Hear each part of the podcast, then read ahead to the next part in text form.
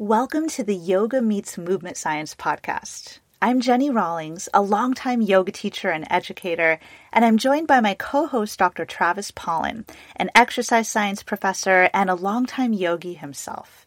Together, we take a science based look at many of the common questions, myths, and controversies that arise in the realms of yoga, movement, and fitness.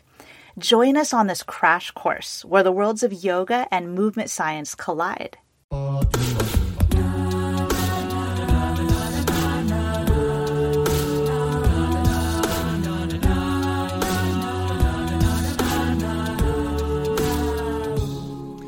Welcome to the Yoga Meets Movement Science podcast.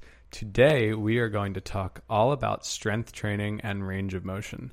And in order to have this conversation, we thought that we would bring on, uh, or we decided to bring on, or we invited on a very special guest, one Greg Nuckols. So, Greg has his master's degree in exercise and sports science. He has held or holds, and maybe he can correct me there, three all time world records in powerlifting. He is the co founder of Stronger by Science. He is one of the founders of MASS, which is a research review for strength sports. And he is also the author of multiple books, such as The Art and Science of Lifting. He is also the co creator of Macro Factor, a nutrition app, as well as an international speaker, gourmet chef, and dog owner to Oswald. So, Greg, thank you so much for joining us for this conversation. Well, thanks for having me on. And I got to say, you're you're making me sound much cooler than I really am. Um, and to be clear, I did formerly hold uh, records in powerlifting. Uh, people have gotten a lot stronger than they were back when mm. I was mm. competing, but uh, I, you know, back in back in my day, I was really something. I my my claim to swimming fame is similar. So I held a couple of all American records. Nice, and they were broken in the last couple of years. I didn't find out until like two years later, which is better for my ego. Nice, because yeah. I thought like I just walked around as if I was an American record holder oh, for yeah, a couple for of years sure, when I sure. wasn't. So I can appreciate that. Very cool. Well, um, I definitely don't think that Travis talked to you, like exaggerated how cool you are. Just, just for the record, we are super thankful to have you here today, Greg. and another interesting thing uh, about our setting today is that we are here not where we usually record Travis, but we just so happened to be lucky enough to record this episode in, I guess, what we would call Stronger by Science headquarters. So we're not in a normal spot, but we are in the official podcast recording room uh, of where Greg runs his business. And so it's super cool to be here.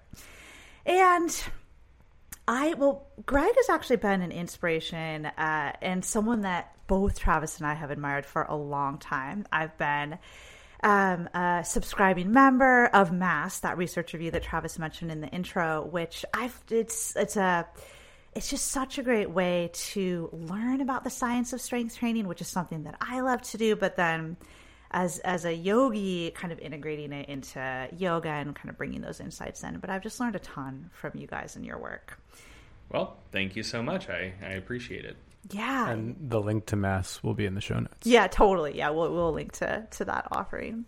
But the main reason, as Travis mentioned in the beginning, the main reason that we invited Greg on today was to chat about strength training and range of motion. Or we might say like strength training and flexibility. And the reason that that's interesting and pertinent for our yoga audience is that yoga and flexibility are kind of intimately connected, as we all know. And uh, so, I mean, yoga is about a lot more than just stretching. I think sometimes people do, there's this idea that all we do in yoga is stretch, and there's a ton more than that. But flexibility is certainly a, a key component of of a yoga practice. And if to the extent that there could be a connection between flexibility and strength training, I think yogis might want to know about that. And yeah, what they might do outside of their practice or even within their practice. So, should we also mention Greg's tie to the yoga world? A hundred percent. Thank you for bringing that up, Travis. Yes, Greg is not just in the strength world. He actually has a yoga connection. Do you want to tell us about that? Uh, I think calling it a connection is is overstating it. Uh, but to potentially overstate it further, what what I tell people, mostly as a joke, is that I have taught yoga at the graduate level, and by that I mean you uh, say that. when when I was in my master's program, uh, part of that, uh, like for for our um, stipend and tuition remittance, is we basically had to teach PE classes for for the undergrad students, and uh, we had minimal say over what classes we taught, and so I was assigned to a yoga class uh, one year. And uh, yeah, just just muddled through it the best I could. I did actually used to do yoga with some regularity. Um, Right. When I was in high school, I had a pretty bad back injury, and I had heard that that yoga was good for that.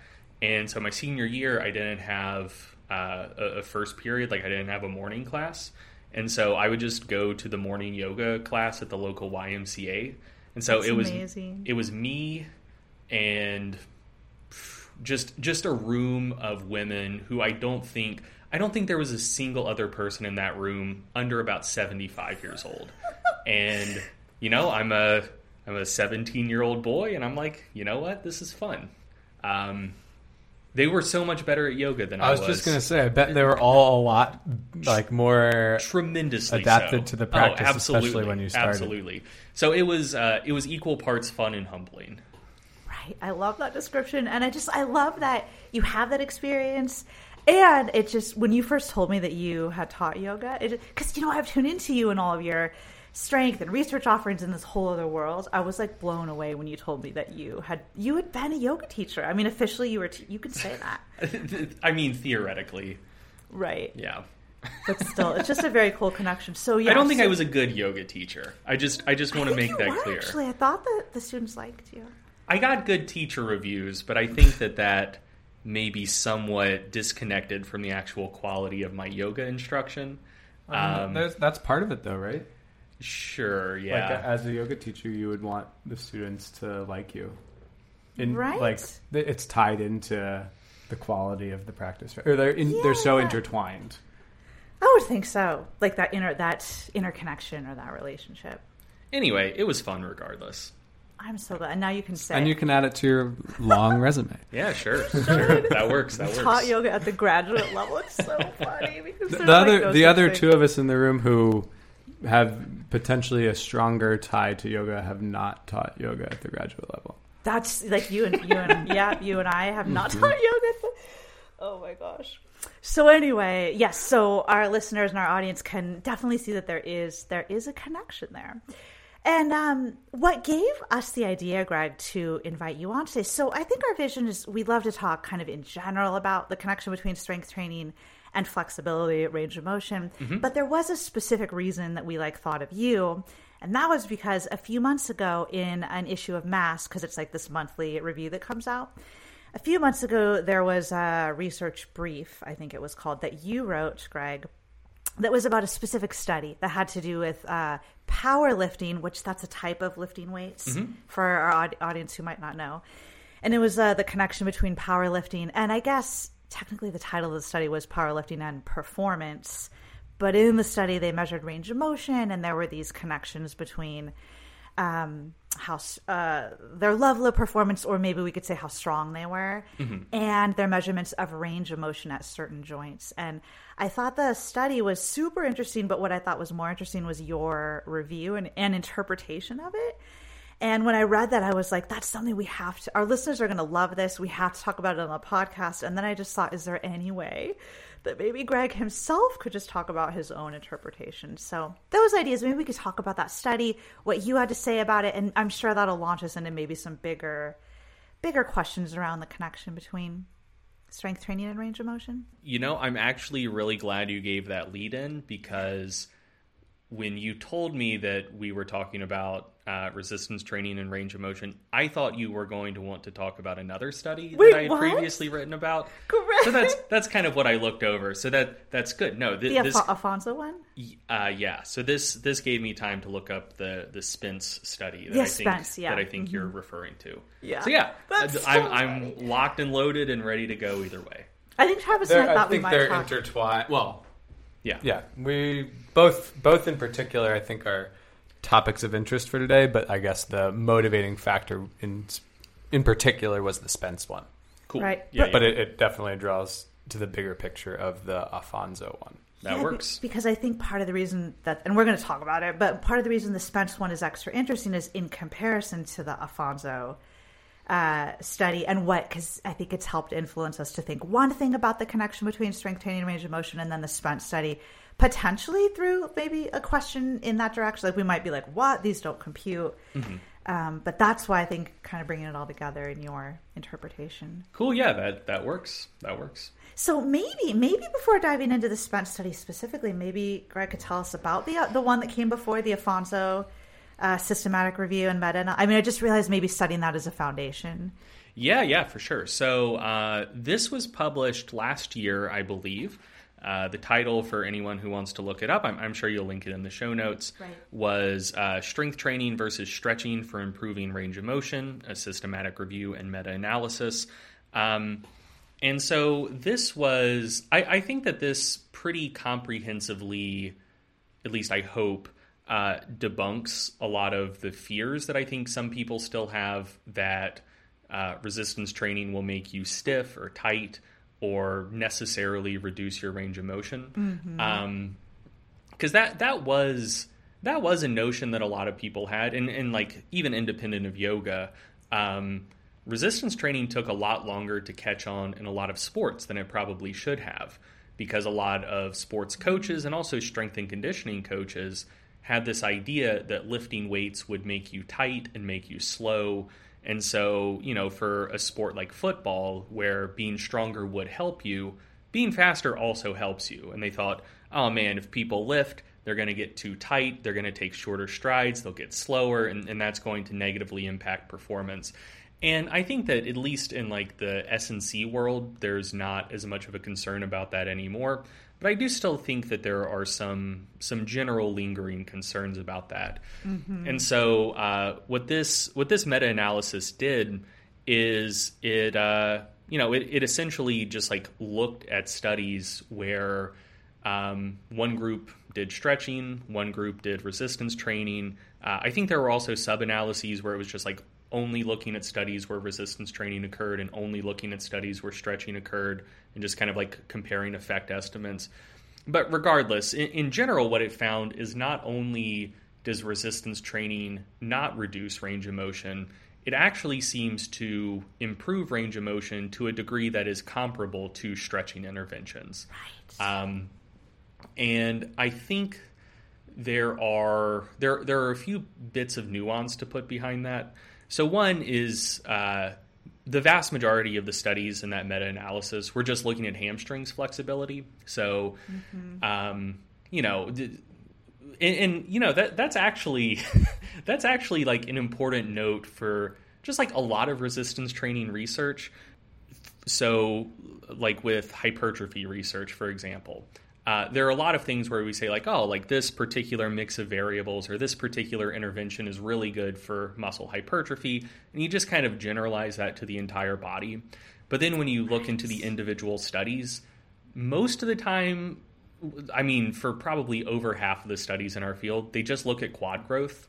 And so, like, it's not a completely unjustifiable assumption to assume that, yeah, whatever grows your quads will probably grow your shoulders and grow your lats as well. But, you know, f- functionally, like, most stuff is just looking at quad growth, some biceps, some triceps, but just a, a whole lot of studies looking at quad hypertrophy. Uh, and so, it's it's a similar principle here where. Um, you know, I, I do think we can probably conclude that resistance training is generally beneficial for stretching or for uh, improving range of motion to a de- to a degree that's comparable to stretching. Um, but the only the only thing we know for sure about it is that it definitely works really well for improving hamstrings range of motion. And so, you know, like knee extension range of motion, uh, hip flexion range of motion, and and I assume that's generalizable, but just being as as rigorous as possible. Most of the studies in that meta were testing the hamstring specifically. Um, so that's one thing to note. The other thing to note is that in um, in most resistance training studies, people are either untrained or not like trained to an elite level for whatever outcome you're interested in measuring. and so, like in the resistance training world, we often think about that in terms of how trained people are at resistance training. But uh, for this particular meta, the thing to consider is how trained are these people for stretching? you know, because right. th- these aren't studies on high level yogis or like professional ballet dancers or martial artists, gymnasts. Yeah, people who probably do already have exceptional flexibility. So, you know, it, it basically shows that when you take people who haven't done much, if any, prior flexibility training, resistance training does improve range of motion. So, we hmm. can't necessarily conclude that you can achieve elite world class levels of range of motion just via resistance training. But we do know that, you know, it, it can at least start putting you down that road and it doesn't seem to reduce range of motion. I think that's super important if we're if our audience is yogis, right? Uh, yogis might be more flexible or likely are more flexible than the average bear in some of these studies, and it's you have to be cautious in extrapolating the results. You have to realize that those studies are done on untrained people, and so we just don't have a meta-analysis Yeah, of yeah. yogis multiple studies that we've synthesized showing uh, studying yogis and comparing the effects of strength training and stretching Yeah, so th- this is like I'll admit that this is definitely an extrapolation, but if resistance training does increase range of motion in people who are untrained for flexibility related pursuits, I, I don't think it would be a safe assumption to think that it would reduce range of motion for people who already have great range of motion. Like it's it's theoretically possible, like that's not kind of in the problem domain that's addressed with those studies, um, but it, it seems pretty unlikely to me. Hey, quick question for you. Are you someone who wants to be fit, healthy, and happy? And what if I told you you could get your dream body by simply just listening to a podcast? I'm Josh. And I'm KG, and we're the hosts of the Fit, Healthy, and Happy podcast. Listen, we get it. Fitness isn't easy. Carbs, no carbs. Just stop, okay? It doesn't have to be that complicated. And that's why we made this podcast. We get straight to the facts so you can become your best you. So the way to check us out is click the link in the show notes or search Fit, Healthy, and Happy podcast on any of the major podcast platforms. We'll see you soon. So it seems like you would suggest, because I know Tra- Travis and I, oh, we spend a lot of time talking to yogis about strength and about how yoga can can build strength, but like only up to a point. And if we're truly interested in like real strength, that maybe we need to be doing something else, or you know maybe bring in a strength um, practice, something like that. But we we do tend to see, and I think this is just societal anyway, but it definitely comes up in the yoga world that there's sometimes this worry that like well in yoga flexibility is really important in order for me to embody these poses and i'm i'm afraid that if i strength train my muscles will get quote tight and so we know that's like a common myth Well, you know, so I, I don't think it's completely a myth. right yeah a common Um, belief i guess i should say So two two things to note about where a belief like that might come from in situations where it might be justified. Um, i- and, and one of these, like Travis will probably be able to explain better than I can.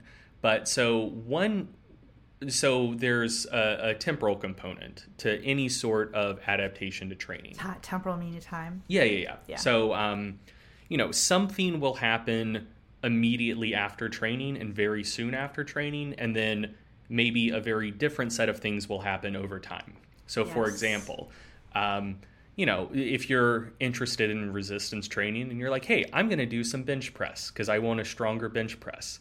You go to the gym, you do a hard bench press workout, you come in the next day and you try bench pressing again, and what do you know? You're weaker. You can't lift as much anymore. You don't then conclude bench press training doesn't make me stronger at bench press. It's just my bench press is lower 24 hours after a training session, but over the span of three, six months, a year, my bench press should go up.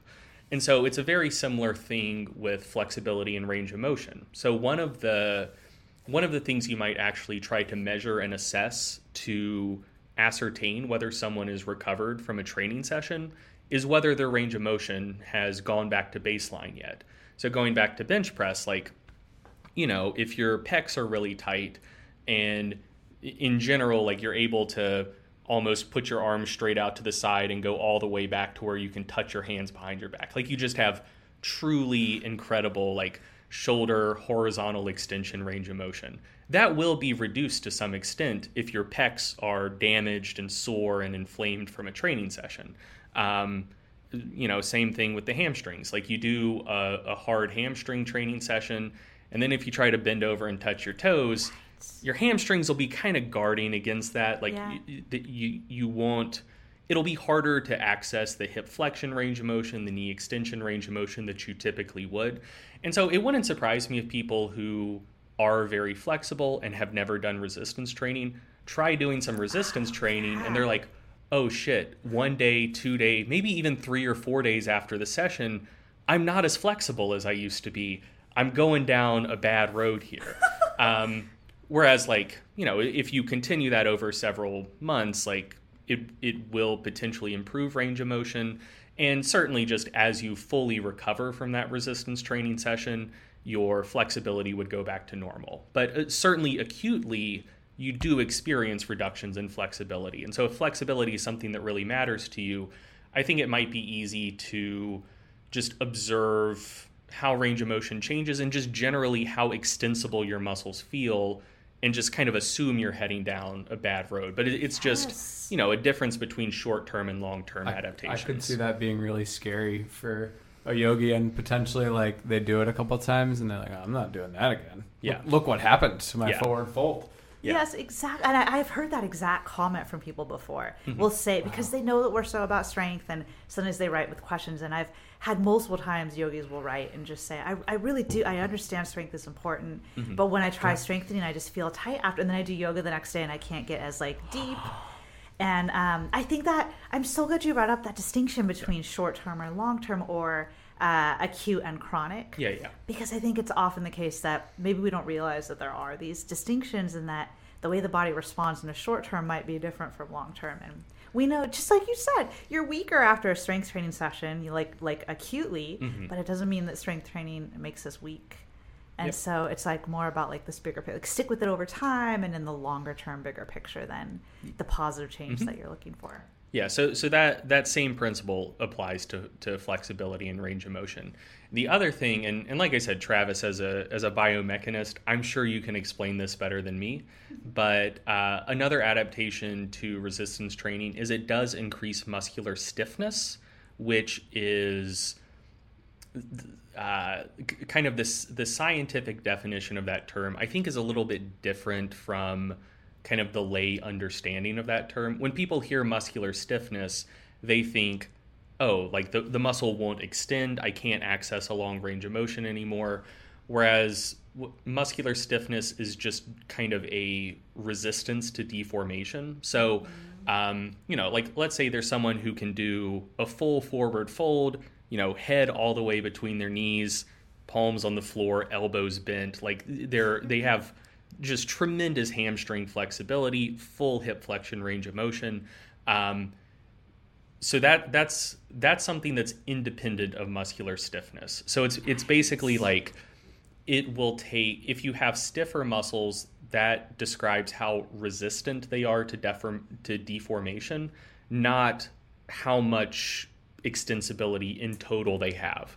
So essentially if someone has stiffer muscles, it just takes more energetic input to make them extend uh, if they're trying to resist extension.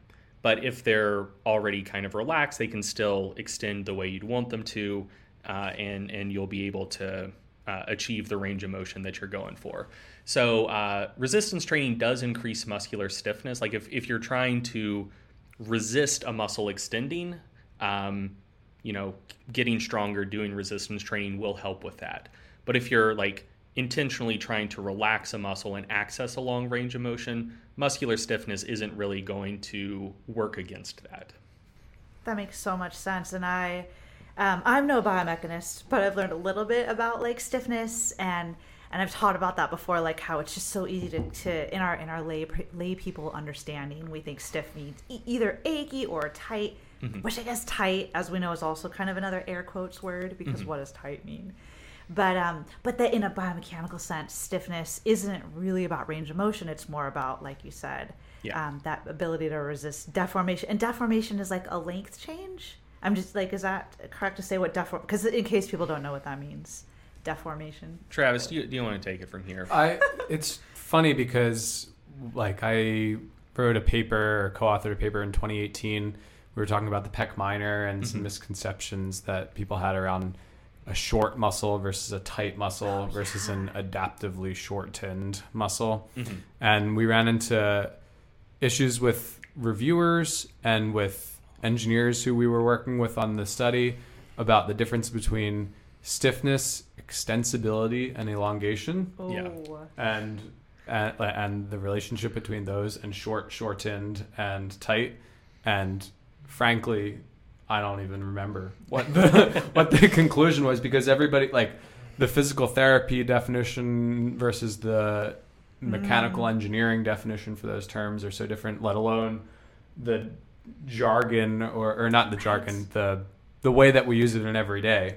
Yeah. Um, so I don't know. So- it's, it is confusing, and it's it's not only confusing for it, like it's confusing even for researchers within field one field and across fields. Yeah, so j- just just in a general sense, you want your muscles to be highly extensible. Like if you want them Yeah. to be able to get longer to access a long range of motion, you want them to be able to do that. But also f- for most applications, you still want them to be tight. And so a, a good, uh, I, I think the best way to illustrate this is with jumping. So like the or ju- both jumping and running. Um, so in general, if you want to jump really high or run really fast or uh, run slowly but with higher biomechanical efficiency, you want your calves to be very tight. Uh, and the and the reason you want that is both with jumping and running, the actual length of your calf muscles ideally shouldn't change very much. Um, most of most of uh, the the plantar flexion that occurs is going to be from your Achilles tendon, like when your um, like when your ankle goes into dorsiflexion. Your calves aren't changing length much, but your Achilles tendon does, uh, and then it kind of stores elastic energy. And as you try to jump or take the next stride, uh, that that elastic energy is released, and that's a that's a very good way to do it. One, because your Achilles tendon is really big and really strong and can release a lot of power when it kind of un, uncoils that elastic energy. But two, it's just a very energy efficient way to do it because that's that's just a purely passive thing going on. It's it's change in length of a passive tissue. Whereas if your calf muscles did actually lengthen as you squatted down into a jump or as your foot landed for a stride, then you know it's going to take active chemical energy turnover mm-hmm. to for your calf to contract and shorten again for that jump or for that next stride. And so if a muscle is stiff, essentially like when when that foot hits the ground initially, uh, your calf muscle will do a better job of resisting elongation so that your Achilles tendon can do more of that passive work. And ultimately, it's more energy efficient. You run faster, you jump higher. But you also don't want your calves to be just super, super tight. So you can have really flexible calves where if you were stretching your calves and you're trying to get it to relax and you're trying to access just a ton of dorsiflexion range of motion, you can have that if your muscle is extensible. But then tightness is just a completely different variable where it, it helps you just be more efficient in most athletic things you'd want to do. So you want your muscles to be both extensible but also tight. And resistance training does that for you. Whereas if you're just doing stretching, it will increase the extensibility of a muscle, but it either won't affect the tightness of a muscle, uh, or the I keep saying tightness, I mean stiffness. I was going to ask It- that. Yeah. yeah, yeah. It either won't affect the stiffness of a muscle or it'll reduce the stiffness of a muscle. So, uh, yeah, generally you want it to be both stiff and extensible, and you get that with resistance training and uh, most other ways you'd increase the extensibility of a muscle. Either decreases stiffness or has a neutral effect on stiffness. Thank you so much for explaining that. It's like these two uh, different concepts that really they're they're they're not binary and they're not opposites. We Yeah, ideally and, and, want both. and I probably just made that even more confusing by just saying tightness seven times when I meant stiffness. Oh my But for for the entire last thing I said, I. I meant I meant stiffness every time I said tightness, and I'm very embarrassed now.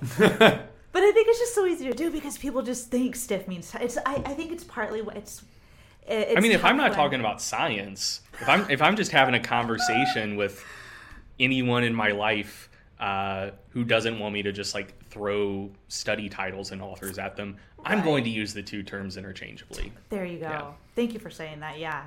Yeah, and so I think it's just good for us to realize context because it's easy to throw terms around. Yeah. And that's fine. But like when we really wanted to talk, I guess scientifically, just clarifying our definitions for what we mean when we use them so we Yeah. all know we're talking about the same stuff. Right. So if if yogis are listening to this, I assume they are. Yeah, and and so. you you either come across someone online saying that resistance training increases muscle stiffness or you come across a scientific paper saying resistance training increases muscle stiffness and you see that and you get scared and you're like, "Oh no. If it's increasing stiffness, that's going to make me less flexible. It's going to reduce my range of motion." It won't. That's that's not how stiffness works. It's a it's a completely different concept. Just a quick moment to interject and to thank you for listening to this episode of the Yoga Meets Movement Science podcast. We hope you've been enjoying listening to Greg share his insights on strength training and range of motion. And we hope you appreciate how deeply knowledgeable and in touch with the scientific research on these topics he is. As we mentioned earlier, Travis and I both learn a lot from Greg, and the science based approach we take in our own work, especially in our Strength for Yoga offering, is definitely inspired by him. If this conversation inspires you to consider bringing strength training into your movement practice, consider Travis's and my Strength for Yoga remote group training program, which is a monthly strength program we created to make strength training accessible and relevant for yogis. Our Strength for Yoga program also comes with unlimited access to my full yoga class library. Use code PODCAST30 for 30% off your first month in our program or your first month in any other membership on my website. You can learn more and sign up at jennirawlings.com, and the link is in the show notes. And now, back to our episode. and you see that and you get scared and you're like oh no if it's increasing stiffness that's going to make me less flexible it's going to reduce my range of motion it won't that's that's not how stiffness works it's a it's a completely different concept Right, and it's something ideally that you want, especially for like you said, like a lot of athletic endeavors and Yeah. in general. Right, we want um, our muscles to be stiff and also like our tendons and ligaments to be stiff. Would you say, or am I like um, opening a can of worms there? hmm. yes i mean ligaments for sure uh, tendons does the same concept of stiffness apply to tendons I think i think so. so They're all i'm not a tendon they're all the same thing. yeah the i'm muscular tendinous junction, it's all one thing. yeah Right. Um, yeah, yeah. I guess you want them to be. I guess you want them to be stiff as well.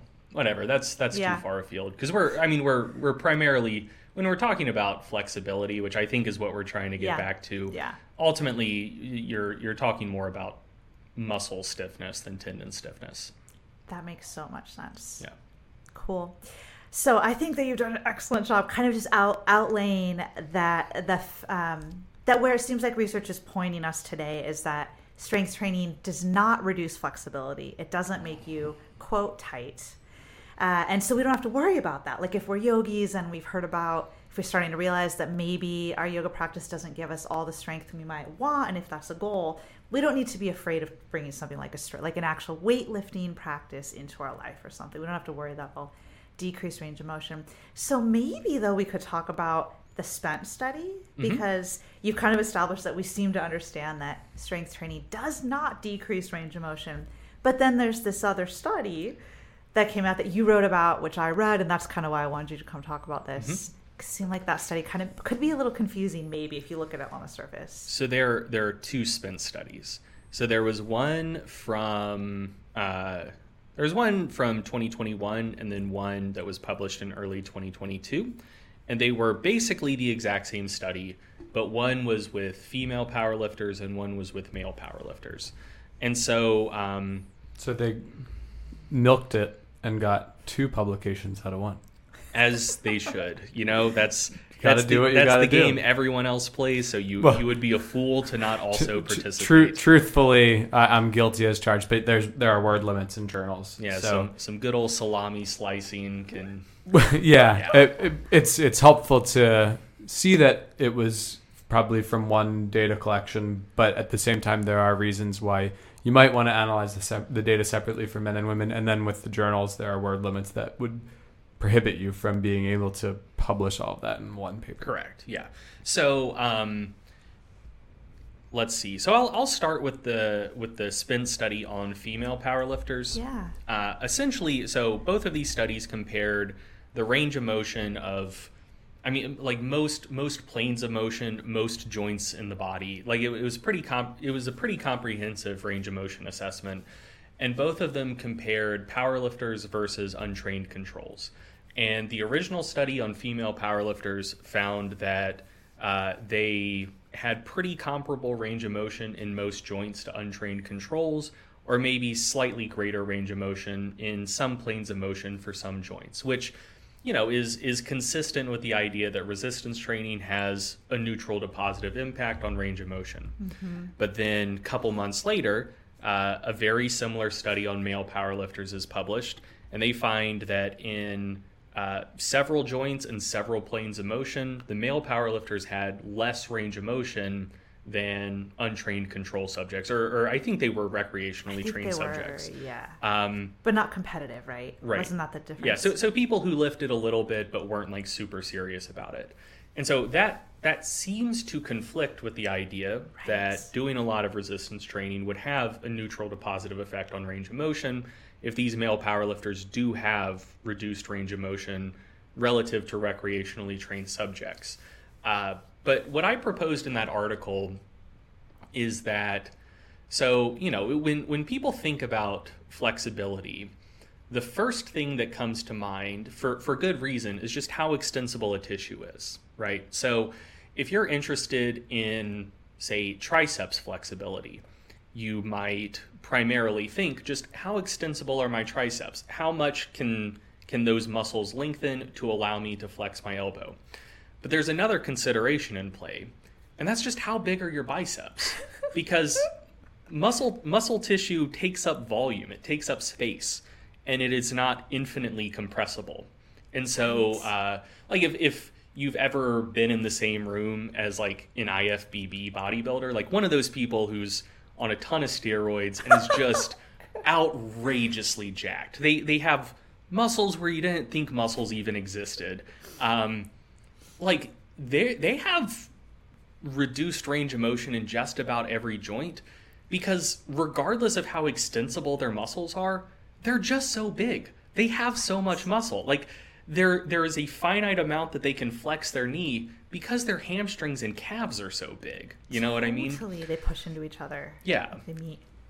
And so I think that that's primarily what's going on with the study of male powerlifters. And one thing to back that up is in that study, they actually found that reduced range of motion was correlated with greater success in powerlifting. So Right. the the bigger, stronger people who are more successful powerlifters also had reduced range of motion, which you could interpret that to mean, oh yeah, doing more and more powerlifting reduces tissue extensibility, or it could mean, and, and this is what I suspect, doing more and more powerlifting just builds more and more muscle, and at some point, regardless of tissue extensibility, that's going to reduce range of motion. Just just because you just have so much muscle, and it can only compress but so much.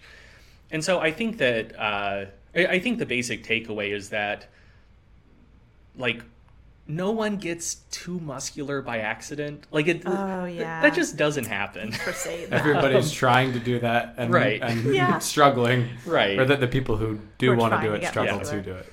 And so uh, I I think you probably don't have to worry about resistance training reducing your range of motion until you, until you can look in the mirror and say like, I'm pretty fucking jacked. Like it's it's it's it's not you know it's not going to happen after three months of resistance training or three years of resistance training, and it'll probably never happen for most people unless you either you know do some vitamin S or you picked really great parents for hypertrophy. Like most, I, I think most people just simply don't have the genetics to to build that much muscle in the first place. I think a lot of people think like, oh, I'm gonna start strength training and I'm just gonna put on slabs and slabs of muscle. And That'd be nice. And yeah, and and and maybe at, maybe at first the the rate of growth, and I'm sure maybe you know this is is higher, and it you know it asymptotes out. But Mm-hmm. Yeah. uh, like bodybuilders who've been doing it for a long time, if they put on a couple pounds of muscle in a year, like from one show to the next, 12 months later, like they're they're tickled. Yeah, they're for sure. excited about two pounds of muscle. Like right? that's Yeah, not yeah. very much. Y- y- Yeah. yeah, like, Yeah. and, and you're they're they're showing their la- their before and after pictures, and they're like, look at how much progress and you, you made. And for the the person who's not um, a seasoned viewer of those types of things, they're like, well, they were jacked before and they were jacked after. I see Yeah. that they uh, were 168 natural bodybuilders. Like I see they were 168 pounds before and 170 pounds after. Yeah. Um, and and to them, like they made a ton of progress in one year, yeah, yeah, but for it's, sure. it's small. Yeah. And so I, I think that's like, uh, I think that's probably what's going on here. Because especially um, like in this study where, where they're finding reduced shoulder range of motion in some planes, like that, that can absolutely happen. So they, they found that the male powerlifters had reduced uh, shoulder extension range of motion, And that's like arm back. which is arm back. just to clarify. And like, dude, if your lats get big enough, your arms just don't go back that far. That's like Yeah. in the way. Or like uh, shoulder horizontal extension, so like arms out to the side, and uh, you know, like like you're like you're gonna fly. Um, you know, if if your rhomboids and mid traps get really big, like the the the extent to which you can you can put your arms behind your body from straight out, that's going to depend to some extent on how well, like how much you can retract your scapulae. Uh, yeah, And, yeah, yeah. You know, if, if your mid traps and your rhomboids, like they're between your scapulae, if they're huge, you just can't retract your scapulae as far. So like that's that's going to reduce range of motion there to some extent. And so, yeah, I, I think I think that's basically what's going on in those studies. Um, and, and again, like that's that's something where if someone decides like, hey, I want to do resistance training, I'm worried about range of motion. For the first five years of your resistance training journey, that's that's not something that's ever going to have to come to mind. Like that's that is a realm that you might find yourself in if you do a decade of really dedicated hypertrophy training and you picked great parents for hypertrophy in the first place. Right. Yeah. That totally makes sense. I think another thing you wrote about that study in your research brief was that the testing of the range of motion that was done uh, in this specific study was not passive range of motion. It wasn't, but it was actually active range of motion. Do you remember that? Do you know what I'm talking Yeah, about? yeah. yeah. So, th- so they they were, and and that's a good thing to bring up as well. They were all active range of motion tests, which further exacerbates what I'm describing right now. Because again, like if, if you're trying to do like active uh, shoulder extension, you're using your lats to do that. Like that's your primary shoulder uh, extender, and so you know that that will cause the lats to tense up a little bit, which inherently makes them less compressible than they would otherwise be if you were doing a passive range of motion test. Uh, same thing with like the mid traps and rhomboids. Like if you're like actively retracting your scapulae, you're doing that with your mid traps and rhomboids. Like you're you're you're tensing them, like they're contracting, which which makes them less compressible. They like get harder, kind of. Yeah, yeah. Um, which I'll note is is actually like kind of a cool thing. Uh, this might be a little bit too far afield, but in in some research now, like, and I'm not exactly sure how this measurement works, but I think I think they use ultrasound to assess muscle hardness as like a measure of contraction intensity. So, um, like m- most studies still use EMG, like they're they're measuring electrical impulses, but you can actually measure just muscle hardness as as a metric for for how hard a muscle is No, working. I've never heard of that. Yeah, so like it- as as a when a muscle goes from being completely relaxed, not contracting at all, to contracting a little bit, it gets quite a bit harder, and then as you you know contract it harder and harder, the muscle itself gets harder and harder and less compressible. And like you, you can feel that for yourself right now. Like just squeeze your bicep with your arm completely relaxed and then flex your bicep as hard as you possibly can, squeeze it again. You just can't squeeze squeeze it as much. Like it, it Ah, becomes less don't. compressible. Yeah. That totally makes sense. Yeah. So if you're thinking about shoulder extension, or I think in your um, research brief, you also talked about hip extension, Mm-hmm. which that's taking the leg, the thigh back behind you. And you were saying if I do that actively, then it's like your glutes are contracting and becoming hard in order to pull the leg back. So, it's, so that just kind of works against being That's able actually to one of potentially the could. like the manual muscle tests or a maximal voluntary isometric contraction position for the glutes. Yeah. So testing Oh. active range of motion of the glutes in a way that's supposed to elicit a, mo- m- a maximum voluntary isometric contraction of the glutes Yeah. is like, well, are we really testing the extensibility of the hip flexors in that position? Yeah, not so much. It's it's a measure of range of motion for sure. Yeah. But it's not like like you pointed out in the your research review. It's uh, if they had tested passive range of motion, it, the results might have been different. Yeah, for sure. That totally makes sense. Yeah, so I guess again, just getting clear on terms is a good good thing. Like when we talk about range of motion, that's just kind of a description of how far a joint can move. But if we're talking about ex- tissue extensibility, that's more the muscle being stretched. How far can it lengthen? Yeah. Versus something like um, the muscles contracting on the other side of the joint. Versus your term that you used in the article, which was finite tissue compressibility. I think that was the term. That's like another factor that can. So range of motion could be this overarching like bucket term. Yeah. But then it really could be a little more fine tuned when we kind of break it down. Yeah, and, and for for most people, like unless you do just have a tremendous amount of muscle tissue, uh, generally flexibility, range of motion is going to be limited by tissue extensibility first and foremost, and then uh, j- just just constraints due to say joint geometry. Yes. Secondly, so you know if if you say just have uh, hips that aren't built for internal rotation. Uh, Yeah. Maybe your hip internal rotation is never going to be that good, and it's not because your external rotators are super tight. It's just because that's how your hips are built. Totally. Um, so yeah, for for most people in most contexts, those are going to be the two things limiting range of motion, and that that will even be the case for ninety percent of lifters. But you know, when you get big enough, then then uh, tissue compressibility comes into into play. And you also mentioned that the Spence had the two studies, and the earlier one was done on females, and Yeah. the later one was done on males. But with females, there was actually not a difference in range of motion Mm-hmm. between, or I think I'm maybe like generalizing, but there wasn't much difference between the powerlifters and the untrained. for most joints and most planes of motion, there there wasn't much of a difference. And when there were differences, it was the female powerlifters being more flexible than the recreationally trained subjects. Wow. Yeah. And oh, sorry, Like That- I and and I hope I hope this won't be too controversial to say, but say it. women tend to not build as much muscle as men. so so Right. like not only is this not only is building too much muscle not a concern for the vast majority of male lifters, it's probably not a concern at all for virtually any female lifters. Like there there are some women who do build a tremendous amount of muscle, but it's I mean, you can see that with gymnasts. Like female gymnasts are really fucking jacked. Like They are. they're they're tiny. They're very uh, vertically small people, but in terms of muscularity, I mean, a lot of gymnasts have muscularity that is on par with female powerlifters, and they're they also have just tremendous flexibility. So Absolutely. Good point. yeah, you, you. I mean, if if Simone Biles doesn't have to worry about flexibility, like her, she has tremendous flexibility. Uh, people listening to this probably don't need to worry about it either. That's it. Yeah.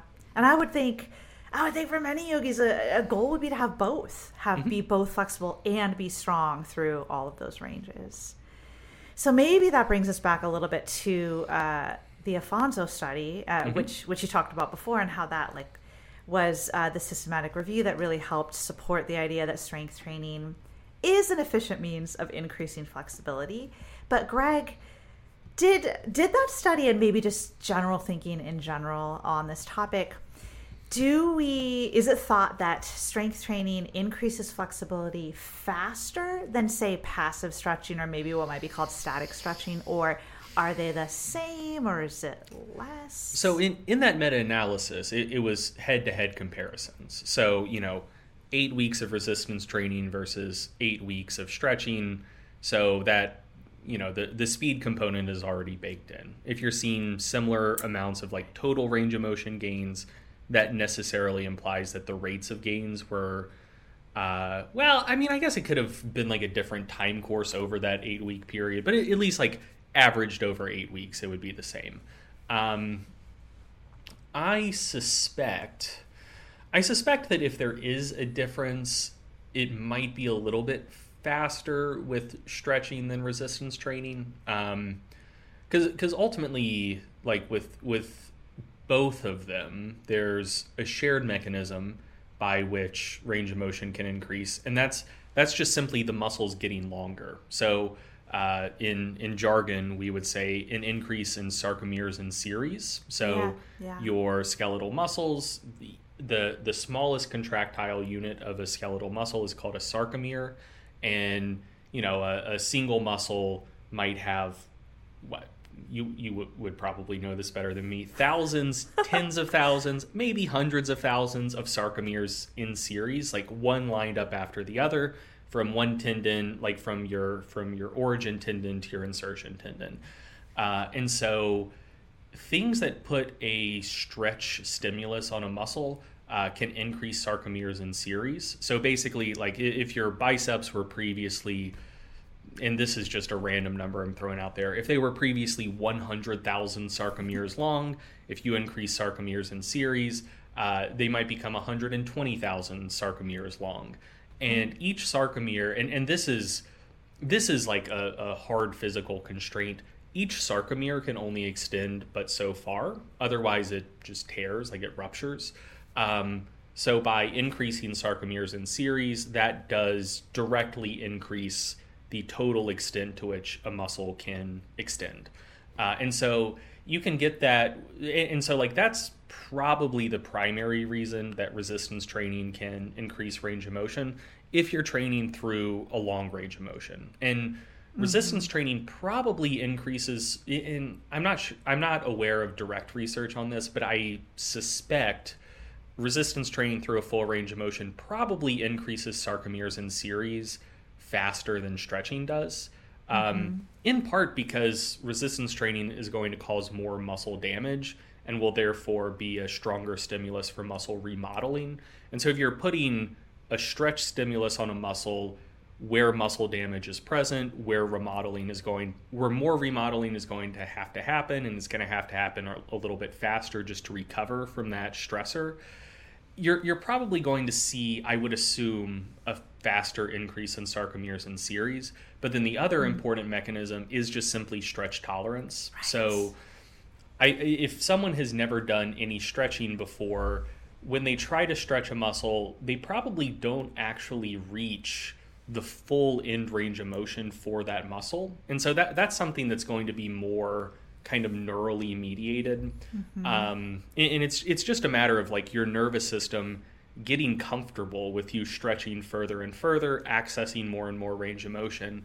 Um, and I kind of assumed that that adaptation would take place faster with stretching than than resistance training primarily because like you are like if if you say you're doing resistance training through a full range of motion you're probably not it's probably just through a long range of motion not like a, a theoretically Oh. full range of motion like i mean so so Depends go, on the exercise, right? so like going back to forward fold right Yeah. um, if you were to do a comparable resistance training exercise, it might be a stiff leg deadlift or, or a Romanian deadlift. Yeah.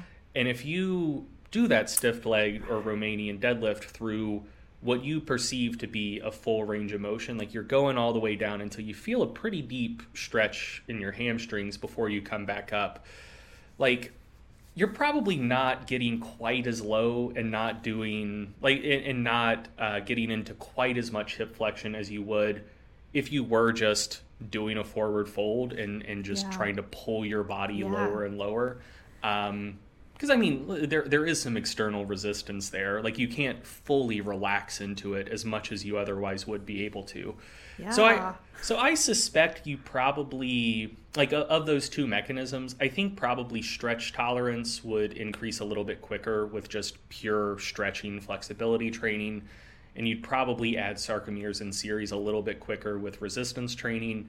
Uh, and in general, neural adaptations tend to take place faster and sooner than structural adaptations do. Like, uh, you know, and, and, you can see this with with strength training. Like, if you go to the gym the first time, maybe you try to bench press and and you can barely bench press the bar, and then you. Uh, you know, you you work out for say two months, and now you can bench press seventy five pounds or something that's a that's what close to like a 60% increase in strength like yeah. the, the external resistance you can move in that process your pecs and triceps haven't gotten 60% that bigger. Would be kind of crazy. Like your pecs and triceps may not get 60% bigger over the course of your entire training career.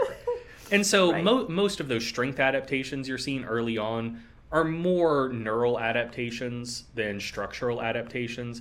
I think the same place is, or the same thing is probably taking place with stretch training. So uh, there will be structural adaptations, those that increase in sarcomeres in series, but most of the early adaptations will likely be neural adaptations. And I think that those neural adaptations will probably take place a little bit faster from just stretching and flexibility training than resistance training. So I, I think that uh, you know maybe over the time course of two or three months you would see similar gains in flexibility with resistance training and stretching. But I think maybe over the first two weeks you would probably see larger gains from the flexibility training. That is fascinating. Thank you so much for outlining and, that. And, and I'll note, I could be totally wrong about that. Like I'm I it's will fully convincing argument. I will fully admit I'm extrapolating from mechanisms here, but that's that's what my assumption would be. Thank you so much for sharing that. And that that makes sense. I mean, I you're I get you're extrapolating, but it's based on a lot of knowledge and about physiology of how these processes work. And my understanding is that some like something like stretch tolerance, mm-hmm. the exact mechanism for how it works is kind of not really known anyway. So it's like, do we even really know? Like it makes sense that at some point we just have to extrapolate on some of these mechanisms because yeah I mean, I, I don't think all of the I don't think all of the details are known. I, I do mm-hmm. think the basics are somewhat well understood, though. Like, um, it, it's it's kind of the same way that your it's kind of the same way that your nerves can like habituate to most stimuli. Um, like in in particularly like noxious stimuli. So mm-hmm. if you say I don't know. Uh, like if you started working in a in a meat processing plant or something, and you're you're spending all day uh, cutting up, you know, frozen or very very cold chicken or beef or whatever. Um, like if, if you've ever handled raw meat just in like preparing a meal or something, like a, a frozen frozen stuff's fucking cold. It it's is. really cold, uncomfortable. And uh, you know, so I I don't handle that many frozen things, and when I do, it takes like three minutes before I'm like, dude, my hands are uncomfortably cold right now. This is terrible. I'm I'm miserable. I'm gonna stop what I'm doing. I'm gonna get some hot water running in the sink, and I'm just gonna try to warm my hands up before I before once more into the breach. You know. um, but you know, if, if you do that for days, weeks, months, um, you know the the stimulus is the same. Like the the cold your hands are experiencing is the same, but like you start like you you either consciously or subconsciously like your nervous system kind of stops perceiving that as quite as noxious of a stimulus mm-hmm. uh, just because to some extent you habituate to it and so it's it's similar with stretching like you're you're putting t- tension on muscles that nerve endings will sense and if right. if a large amount of tension on those tissues isn't something that those nerves are used to sensing and experiencing the signals they're sending up to the brain is like ooh new thing is happening. I don't like it. It's bad. It's scary. But then you do it for a while. Uh, you know those nerves are exposed to the same theoretically noxious stimulus more and more. Uh, nothing catastrophically bad happens. And you know, I mean, I'm I'm personifying nerve endings right now, but essentially, essentially, they figure out like, oh, I can I can kind of relax. Nothing scary or bad is happening. I can let this tissue extend a little bit further. That makes so much sense. Like uh, that process of habituation, or just mm-hmm. yeah, getting you feeling more comfortable there, realizing it's okay. Like if Yeah. you're I don't know why the first place my brain went was a meat packing plant. I could have I could have gone any other number of directions there, but whatever. That's that's what we recorded. That's what we're. We know with where your head's at. Yeah. That's really funny. It, it totally worked, though. I mean, t- touching cold stuff. I know what you're talking about. Yeah. Well, that discussion got me thinking about cer- there are certain claims that that we tend to hear, especially in the yoga world, but maybe in the overarching movement and fitness worlds. That so I think it's really interesting that you suggested that you think actually passive stretching may be more efficient uh, at increasing, like it's just faster means of increasing flexibility via the stretch tolerance mechanism compared to strength training. But I think there are a lot of claims out there that it's like the reverse that uh, that strength training or just what might be called like um, quote active stretching, where it's not necessarily strengthening, like maybe the loads aren't enough, but your muscles are still active as you're stretching. There are these ideas that those are more efficient means of increasing flexibility.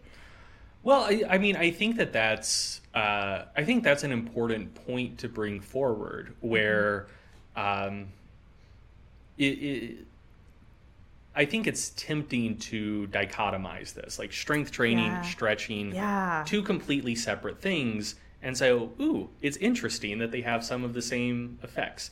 But I, I think that that's actually not correct. Like, it, ultimately, um, you know, like like strength training is also stretch, or strength training can also be stretching, and stretching can also be strength training.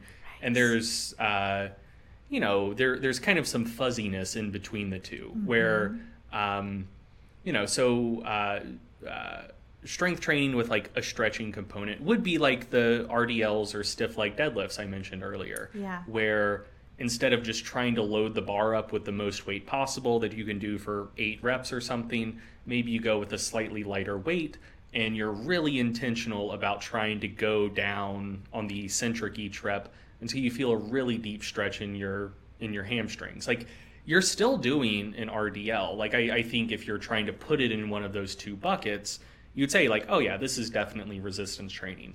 But you're definitely doing some stretching with it as well, you know? Right. And the same thing could apply to say like chest flies. You can either grab the, the heaviest dumbbells that you can control through a decent range of motion and and try to do eight to ten reps, or you can take 30 like you could grab like 30 40% lighter dumbbells and every single rep you go down until you just feel a really really deep stretch in your pecs and come back up it's still resistance training but you're you're definitely like there's definitely still a stretch stimulus there and the same thing would apply to something like uh, like PNF style stretching. Oh, we were going to ask you about PNF. Yeah. um, where you know like it, it's a partner assisted thing or, or for some muscles you can kind of do it yourself Self, yeah. you go like you you uh, get into a range of motion where you're where you're already feeling a stretch on the target tissue and then you do like a really really intense isometric contraction and then when you relax you can access greater range of motion um, and, and i think that i think that that's kind of just speeding up that habituation of those nerves like the the stretch tolerance stuff because like ultimately like they're they're sen- they're sensing tension on the muscle. And so like as it's as it's stretching there those nerves are feeling passive tension on the muscle. But then when you contract the muscle you're adding active tension into it as well without you know moving into a, a less challenging range of motion. And so that that's kind of like hyper stimulating those Right. nerves that are sensing that stretch and so then when you relax when you remove that active tension then they're like oh well you know i guess we can feel some more passive tension now because that amount of active tension was ultimately fine you know so um What? but you know, it's it's a really intense isometric contraction, like just as one would do isometrics in strength training. So that's that's a a sh- pr- predominantly stretching based thing, still with like a pretty intense resistance training component to it as well. So they're they're not fully separated. Like you can you can use stretching to enhance resistance training. You can use uh, like really really intense muscle contractions to enhance stretching. Like the the the two coexist, and I, I don't think there is a really really bright line between the two. So whether you're standing and doing a Romanian deadlift into a really deep range of motion and you could have like imagine a snapshot of yourself there Mm-hmm. you pause for a second in that lengthened contraction or you're on your back and somebody's stretched you into a straight leg raise and then you contract against them in that position Yeah. like you flip that a quarter way to gravity and the position's the same Right. in one you were strength training and the other you were stretching but in both in both instances you're doing uh, the same sort of muscular effort in, Yeah, a, yeah. in a really lengthened position Yeah, for sure. Wow, that makes it. Thank you for for laying that out as well, because I think it is so easy for us to kind of dichotomize uh, these concepts and a lot of things about the body in general. But but consider thinking about stretching and strengthening as uh, necessarily separate activities, and then these beliefs get layered on that they're binary. Like the more strength you have, the less flexibility, and vice versa. But they can be overlapping at the same time, and I think I wonder. I wonder if you have any thoughts about this, but I I've changed. Uh, I think I've I've been evolving in how I think about like active versus passive stretching. This is like some language that that I've learned and picked up and used in the past. Like that there are these like strong distinctions between when you're actively stretching versus passively and what you were saying about that spectrum from kind of like stretching to strengthening and it not being so separate I've been wondering about like those distinctions between act, the concepts of active and passive, and if it's really that important to categorize them as separate.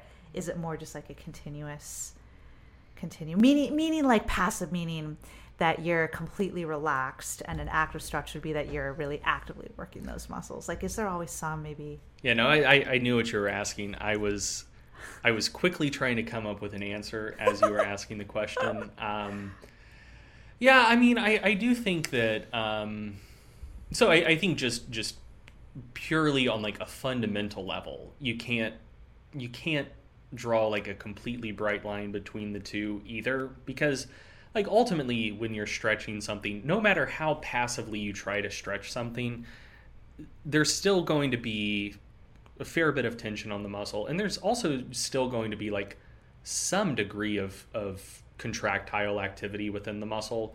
Um you know and- unless you're like knocked out. Unless you're knocked out Uh, yeah. which Right. is like they have to there are certain special tests in orthopedics that like they can only do on you when you're on the operating table. Yeah yeah. So so unless there's just no neural impulse or input going to the muscle like you know uh, even if you're not like say activating the motor cortex of your brain to intentionally contract a muscle Right. just by putting it in stretch like that's going to activate like reflex arcs like at the spinal cord level that is going to cause some degree of muscle contraction um so yeah i mean the, like there there's always going to be some degree of active component and and also like even with active stretching at least to make it effective there's going to be some amount of passivity as well. So you know let's say you're doing like leg swings like leg kicks to warm up your or to to uh, warm up everything around your hip but then also like on the way back you're trying to stretch your hip flexors and on the way up you're trying to stretch your hamstrings and hip extensors. Um, I mean, that's not going to happen if when you're kicking your leg up, you're not also relaxing your hamstrings. You know, like if you're if you're trying to contract your hamstrings super hard as you're kicking your leg up, your leg's not going to get that high. You're not going to feel that active stretch at the top. So, like even active stretching is just alternating passive and active stuff. You know, like what you're you're um, like if, if you're if you're moving into say shoulder flexion you kind of have to relax your shoulder extensors and vice versa so you know Huh. you're there there's like cyclical active and passive muscle actions going on there as well That totally makes sense. So they're not necessarily, yeah, like so so separate. Like they Yeah. seem really intertwined or two sides of the same coin. you know it's so it's kind of interesting because i i come not from the yoga world but from more of like the s&c world Yeah. um, like strength and conditioning and like at least for for most team sports you wouldn't really say like uh you really wouldn't say active stretching like most people would just call that a dynamic warm-up Yes, Um, yes. and and I think that it I think that the way it's used in S&C is pretty smart for the most part because like you know you are you are trying to lengthen some tissues, but also like you're just getting your body moving.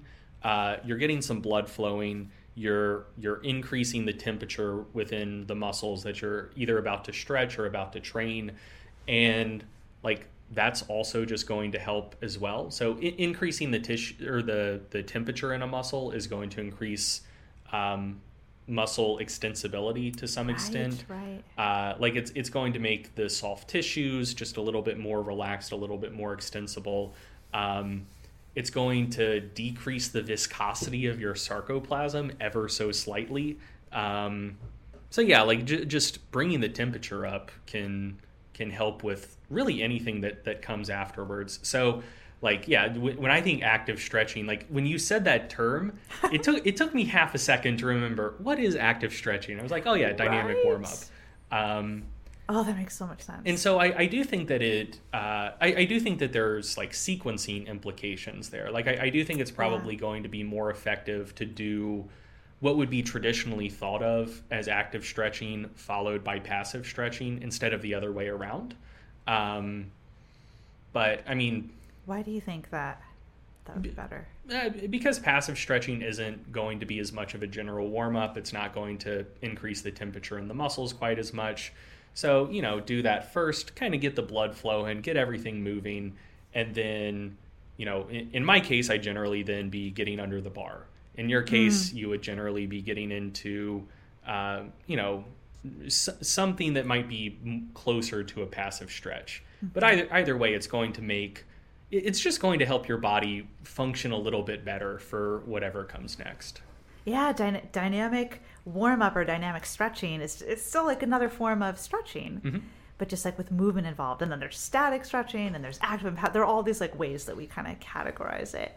But maybe we could step back and just see it all as like movement through a full range with these like different qualities. Mm-hmm. But thanks for just making that uh, outlining that, making that a little clearer for us. And because you're not because so you you are a yoga teacher at the graduate level. I I have been previously. but I I don't think you're super in tune with like the the yoga world, these like all like some of the, just the current trends that kind of abound in yoga No, a- absolutely. I mean, every time you come over on the weekend and and spill the tea on whatever the hot goss is in yoga these days, I, I always find it uh, entertaining Yes, because I'm so yeah, it, it, that is not a, a community I'm plugged into. Right, And so I, I enjoy learning about the controversies in, in yoga, largely from you. But right, that's right, right. that's not something I would come across myself. That's to- yeah, you're like not tuned into those networks. I'm, I'm a little bit tuned into both, so it's always fun to see like Yeah. what each one's arguing about. Yeah. And I always love, just on the flip side, I love hearing about some of the fitness controversies that I might not feel like I'm tuning in a little bit, but not too. Like some of the stuff we've talked about, there's there's a lot there. but yeah, so yoga yoga land kind of has its fair share of like these controversies or arguments, and so one trend that I think Travis and I have just kind of seen. I kind of already said this in a previous question, but just just these ideas like again, yoga's more complex than just being about a bunch of passive stretching. That's not all that it is, although that's kind of a stereotype Yeah. about it. So you might think like for for years yoga's been kind of um, more on this passive stretching side, but more recently, these days, there's kind of this trend toward, again, if we're going to dichotomize and label, a trend toward placing more value on active stretching and these ideas that uh, sometimes that passive stretching is like inherently dangerous or um, injurious, and that active stretching is the only safe stretching. Uh, and that active stretching increases flexibility faster. So these are some. of- I feel like. Would you agree, Travis? Some of the claims that are Yeah, kind of and, and, and in that case, when we're talking about active stretching, we're talking more about like that PNF Yes, type the of PNF type stuff contracting one or the other or both sides of the tissue in an end or end range position. hmm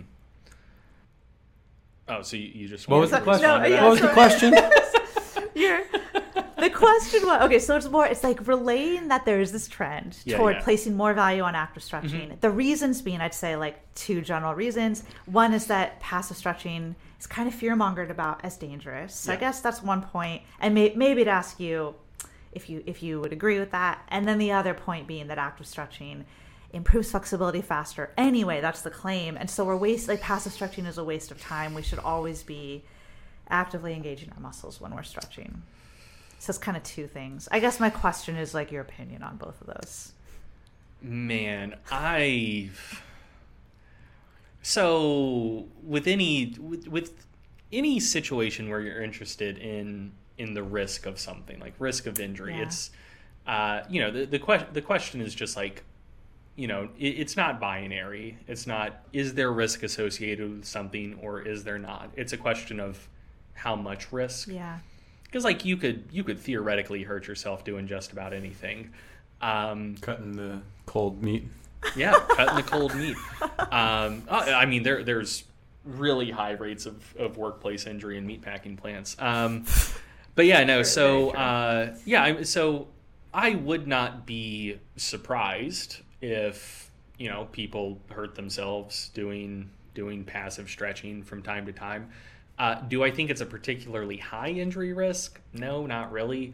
Um, one thing I will note is that and I haven't seen research on this, but I, I would be surprised maybe if if this wasn't the case to some extent.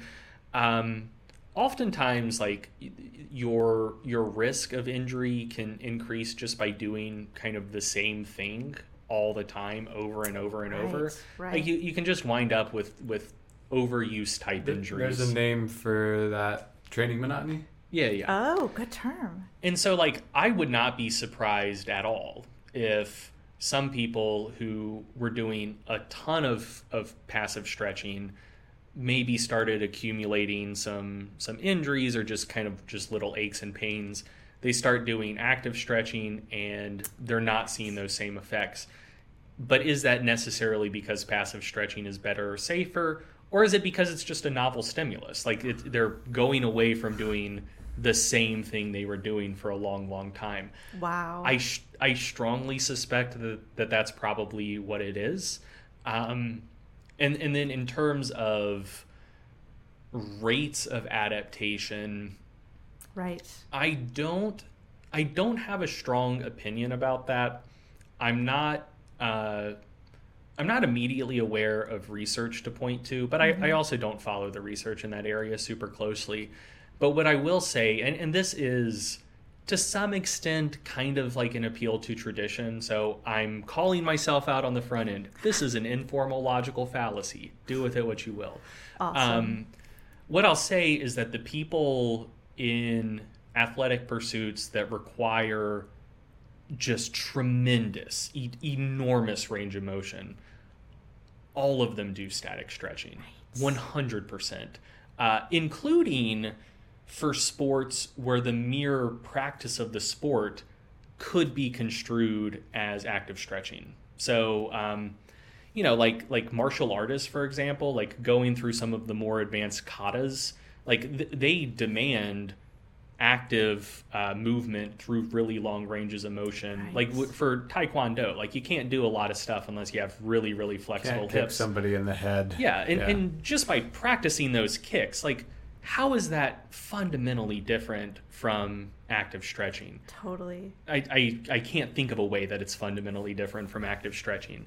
Uh, and yet, I promise you, all of those people are doing uh, passive stretching. Like they, they all are. Like I, I don't know.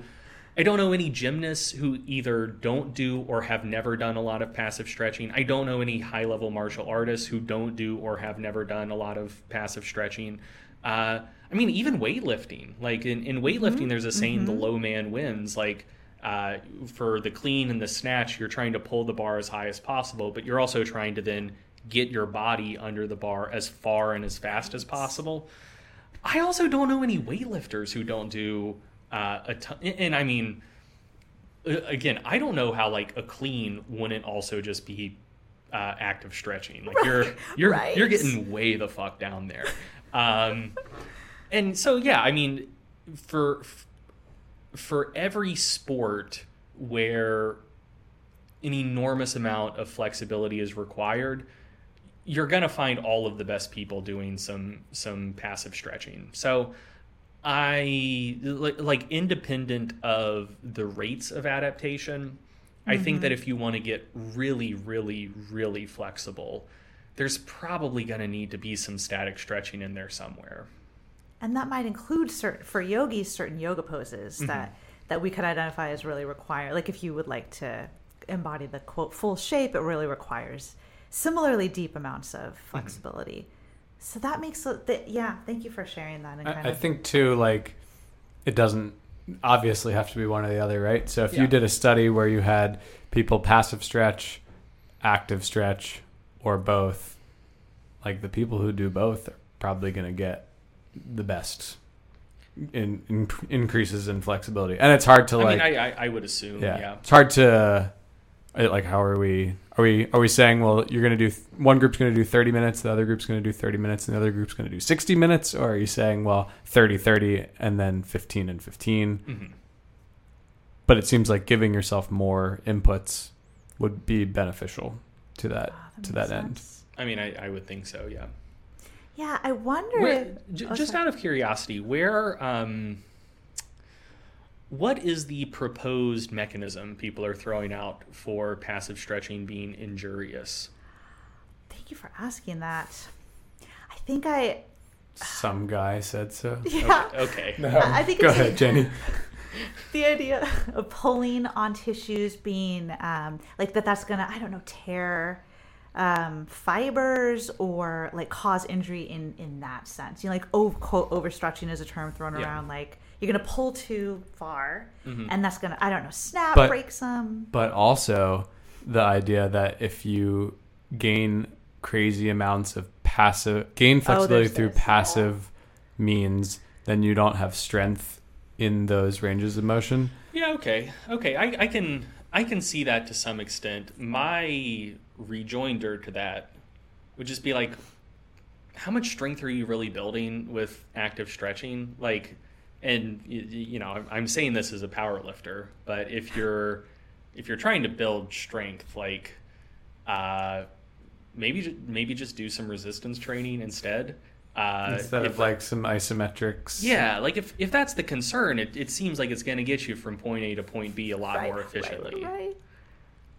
thank you for saying that I mean- yeah I mean, if, if I'm concerned about the the ability, and also, uh, so that sounds a fair bit like um, that sounds that sounds a fair bit like concerns around muscle strains just in in athletics. yeah um, like you you know like you're a lot of times when that happens it's it's because a tissue that is unable to um, like absorb the forces being put through it in in this case it would be just kind of the passive tension of of going into a really deep stretch in the case of sports it's uh, you know maybe like a hamstring strain when sprinting like you're uh, the the hamstring is in a somewhat elongated position, but then you're trying to put a lot of force through it, uh, like through the ground in your stride. But it, I think it's a similar type concept. Um, and what seems to work really, really well for preventing strain injuries is just eccentric resistance training, or or resistance training with an eccentric component. Um, like a, a longer eccentric yeah, yeah. And so oh, like lengthening it out is that what you mean like a slower eccentric yeah. phase And and so um, I mean even something like like PNF style stretching with isometric contractions, I don't know that that's going to be as effective for preventing injury risk via that mechanism than just some sort of eccentrically biased resistance exercise would be. And, just in general, like going back to the idea of just kind of overuse injuries, I, I, I think that um, I think that that's like a pretty generalizable concept. Like the the Yeah. powerlifters I know who are the most injured and broken in their mid 30s are the ones who like only do powerlifting and don't do pretty much anything else. they Uh, don't ball out like you well, on the on the hoops. well, they they also oh like because they- greg's a basketball player. but like they they don't yeah they don't still play sports they don't do yoga they don't even even just shift to some other barbell pursuit for a while. Like they don't dabble in weightlifting they don't dabble or even in bodybuilding. right even people who go back Um, and forth between yeah bodybuilding and powerlifting they, they probably are less broken yeah and it's the same thing with runners like a lot of a lot of middle-aged runners aren't doing that well uh, but like middle-aged people who do cross training tend to be doing just fine. So someone who gets out and runs 100 miles a week versus someone who does a similar overall volume of aerobic training split split between running, swimming, cycling. Uh, the people who do cross training in just about every pursuit tend to have lower injury risks um, and just tend to, to age more gracefully than people who don't. And so I, I mean, going going back to the idea of, you know, people who are just doing the same type of stuff a long time. Same yoga practice. Yeah, for and they're years and years. and they start accumulating little injuries, little little like joint discomforts here and there, uh, and then they find, oh man, I feel a lot better if I do just some other type of stretching pursuit. Yeah, I I, I definitely think. Well, that's probably overstating it. I strongly suspect that what they're experiencing is just kind of the generalized benefits of cross training. And that if and that if instead of doing active stretching, if they were like, "Hey, I'm going to go for a jog once a week or I'm going to lift weights once a week or whatever." Um, it would probably have similar beneficial effects for them. I love that observation too because it doesn't then pick out any one activity as being like that the activity is the problem. Yeah. Like it's not necessarily that yoga Or is yeah, curious. or that the thing that you switch to is the answer. or that the thing that you switch to is the, the yeah. sole Yeah. answer. Again, it's like that binary, like this is the problem, this is the answer, but it seems like it's about like this bigger picture. Mm-hmm. If yoga's all you do, or any activity is all you do, it's not that yoga's the, the enemy. Well, and, and there's also there's also just the concept in the injury literature of um, like injuries relative to exposure. So if you Right? if you've done five thousand hours of something and you've gotten injured doing it a few times, you can look back on it and say, "Damn, I got injured several times doing this," and then you do 10 hours of something else. And you're like man this makes me feel good and i haven't got injured doing this. Just think back and it's like well did i get injured in the first 10 hours when i was doing this other thing? Yeah no i didn't. It was only after i'd been doing it for 2000 cumulative hours. So you know it's it's like scaled to exposure. So I, I mean, there, there are certainly some physical pursuits that are like almost inherently more injurious than Right, others. right. So like uh, like competitive strongman training, not good. Uh, I mean, it's it's good in a general sense. Strongman's awesome, uh, but like the research tends to show that like per thousand hours of training, strongman like strongman competitors get hurt way more often than bodybuilders, weightlifters, powerlifters. Um, so yeah, like even scaled to exposure, like eh, kind of dangerous sport. Uh, but you know, I, I suspect that if you looked at like injury risk in yoga, like injuries per thousand hours of participation is probably They're pretty low. hideously low. Mm-hmm. And so like, is that is low. is that what hurt you, or was it just that you engaged in several thousand hours of really any physical pursuit? And I think that's probably what it is. That makes so much sense. I think that that's an important message for people to hear and and integrate. And um, I think it's it's bigger than just the yoga world, but I know in our kind of more narrow yoga world focus, I I think our community could use to hear that message more. And that's that's really wonderful. Like there's there's a bigger picture to movement and pain and injury and and cross training is, is excellent and like like we we're all such strength people but i think we also all wouldn't say that strength is the only path or like the answer for everyone like it's just if you have these goals then this is a great means to those goals For sure. um, yeah yeah well greg i feel like so we had kind of a list of some things that we were hoping some questions that you could answer and i feel like you answered all of our questions and more were there any lingering like thoughts travis that you can think of that we might or questions we had or do you think he like more than covered I think you you outdid yourself. i really do too well, I What do you have to say? I tried my hardest. And I'll, I, I'm I'm happy to live with the results. That's amazing. uh, we just feel we feel so thankful that we got to like have your voice here to have this conversation, and that our audience could be like. So, I know that I know how well known you are, especially in the fitness and the S and C worlds, but in the yoga world, I feel like may- maybe some very. I mean, geeky I, I assume no one knows about me. That's I, I, You I can don't. fly. You can fly under the radar at, at I- your I- I don't uh, know why local neighbor at your local yoga class. Oh, oh, like if Greg went to a yoga class locally, you don't think he'd be recognized? I mean, Like you would think maybe he wouldn't be recognized. I don't know how well known you guys think I am. I I fly under the radar in most I believe gyms. I believe you have the eighth most popular podcast. in on Apple in fitness fitness and health. There you go. But it's just I- a rumor. I will, I will merely reiterate that I fly under the radar in most gyms. Like most most lifters don't know who I am.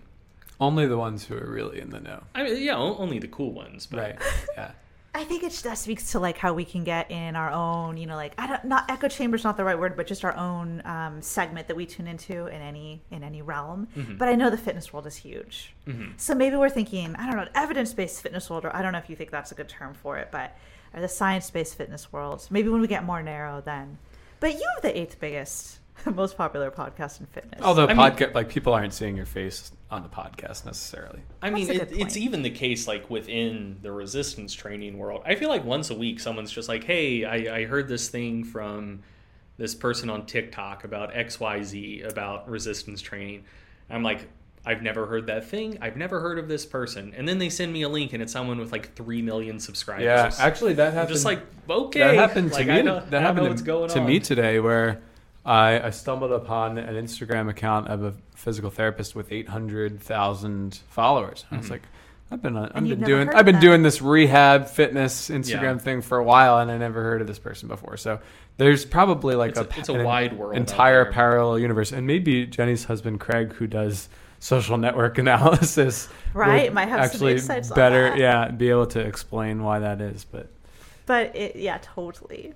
Um, but in our world, uh, we yeah, in our world, Greg's work is like super well respected, and You're famous in our books. so That- we're that makes me deeply uncomfortable. we're hoping that our community and our audience of like yoga and movement science minded people will now like be hopefully they'll be exposed to Greg and his work and um, to consider like I mentioned earlier like I've learned a ton from well your podcast alone which that's just free education but also your mass research review which I've been a subscriber to for a few years now. It's just uh, for people who are really interested in learning about the, stri- the science behind strength and all the current research. Or his Or- MacroFactor nutrition app, which I'm an avid user of You and use can, it, can say wonderful things about. I will say if you're if if you listen to this and you are interested in subscribing to mass based on this alone, you're like, oh, those, those studies they talked about, that sounds really interesting. D- don't don't do that. That's we we, we just discussed 100% of the mass content output about stretching and flexibility. You're so funny. Um, oh, you're saying you don't cover stretching a lot. not mass, is that often. So if Yeah. you're also very interested in strength training or like scientific sports nutrition, yeah, check it out. But if, Mm-hmm. if you're like, ooh, ooh, this was some cool mass content about stretching, let's subscribe to see what other stretching content there is. There's not any. This this was all of it, but we, we do talk about a So lot of other cool stuff. Absolutely. So I highly recommend, um, and we'll totally put links to all of your all of your offerings in our show notes. But just for while listeners are on, is there any like one place you'd recommend, like your website maybe, like for people to go to to find you? Yeah, check out strongerbyscience.com. Yeah, sign up for their email newsletter, and then you'll just kind of be in the know. Yeah. Yeah. Well, thank you so much, Greg, for having this conversation. I I learned a lot just just in too. talking to you. I know our listeners will. Um, thank you for sharing so much knowledge. Well, thanks for having me on. It was a blast. Yay. And that wraps up our look at the connection between strength training and range of motion with the amazing Greg Nuckols. Remember to use code podcast30 for 30% off your first month in any of the memberships on my website, including Travis's and my Strength for Yoga remote group training program.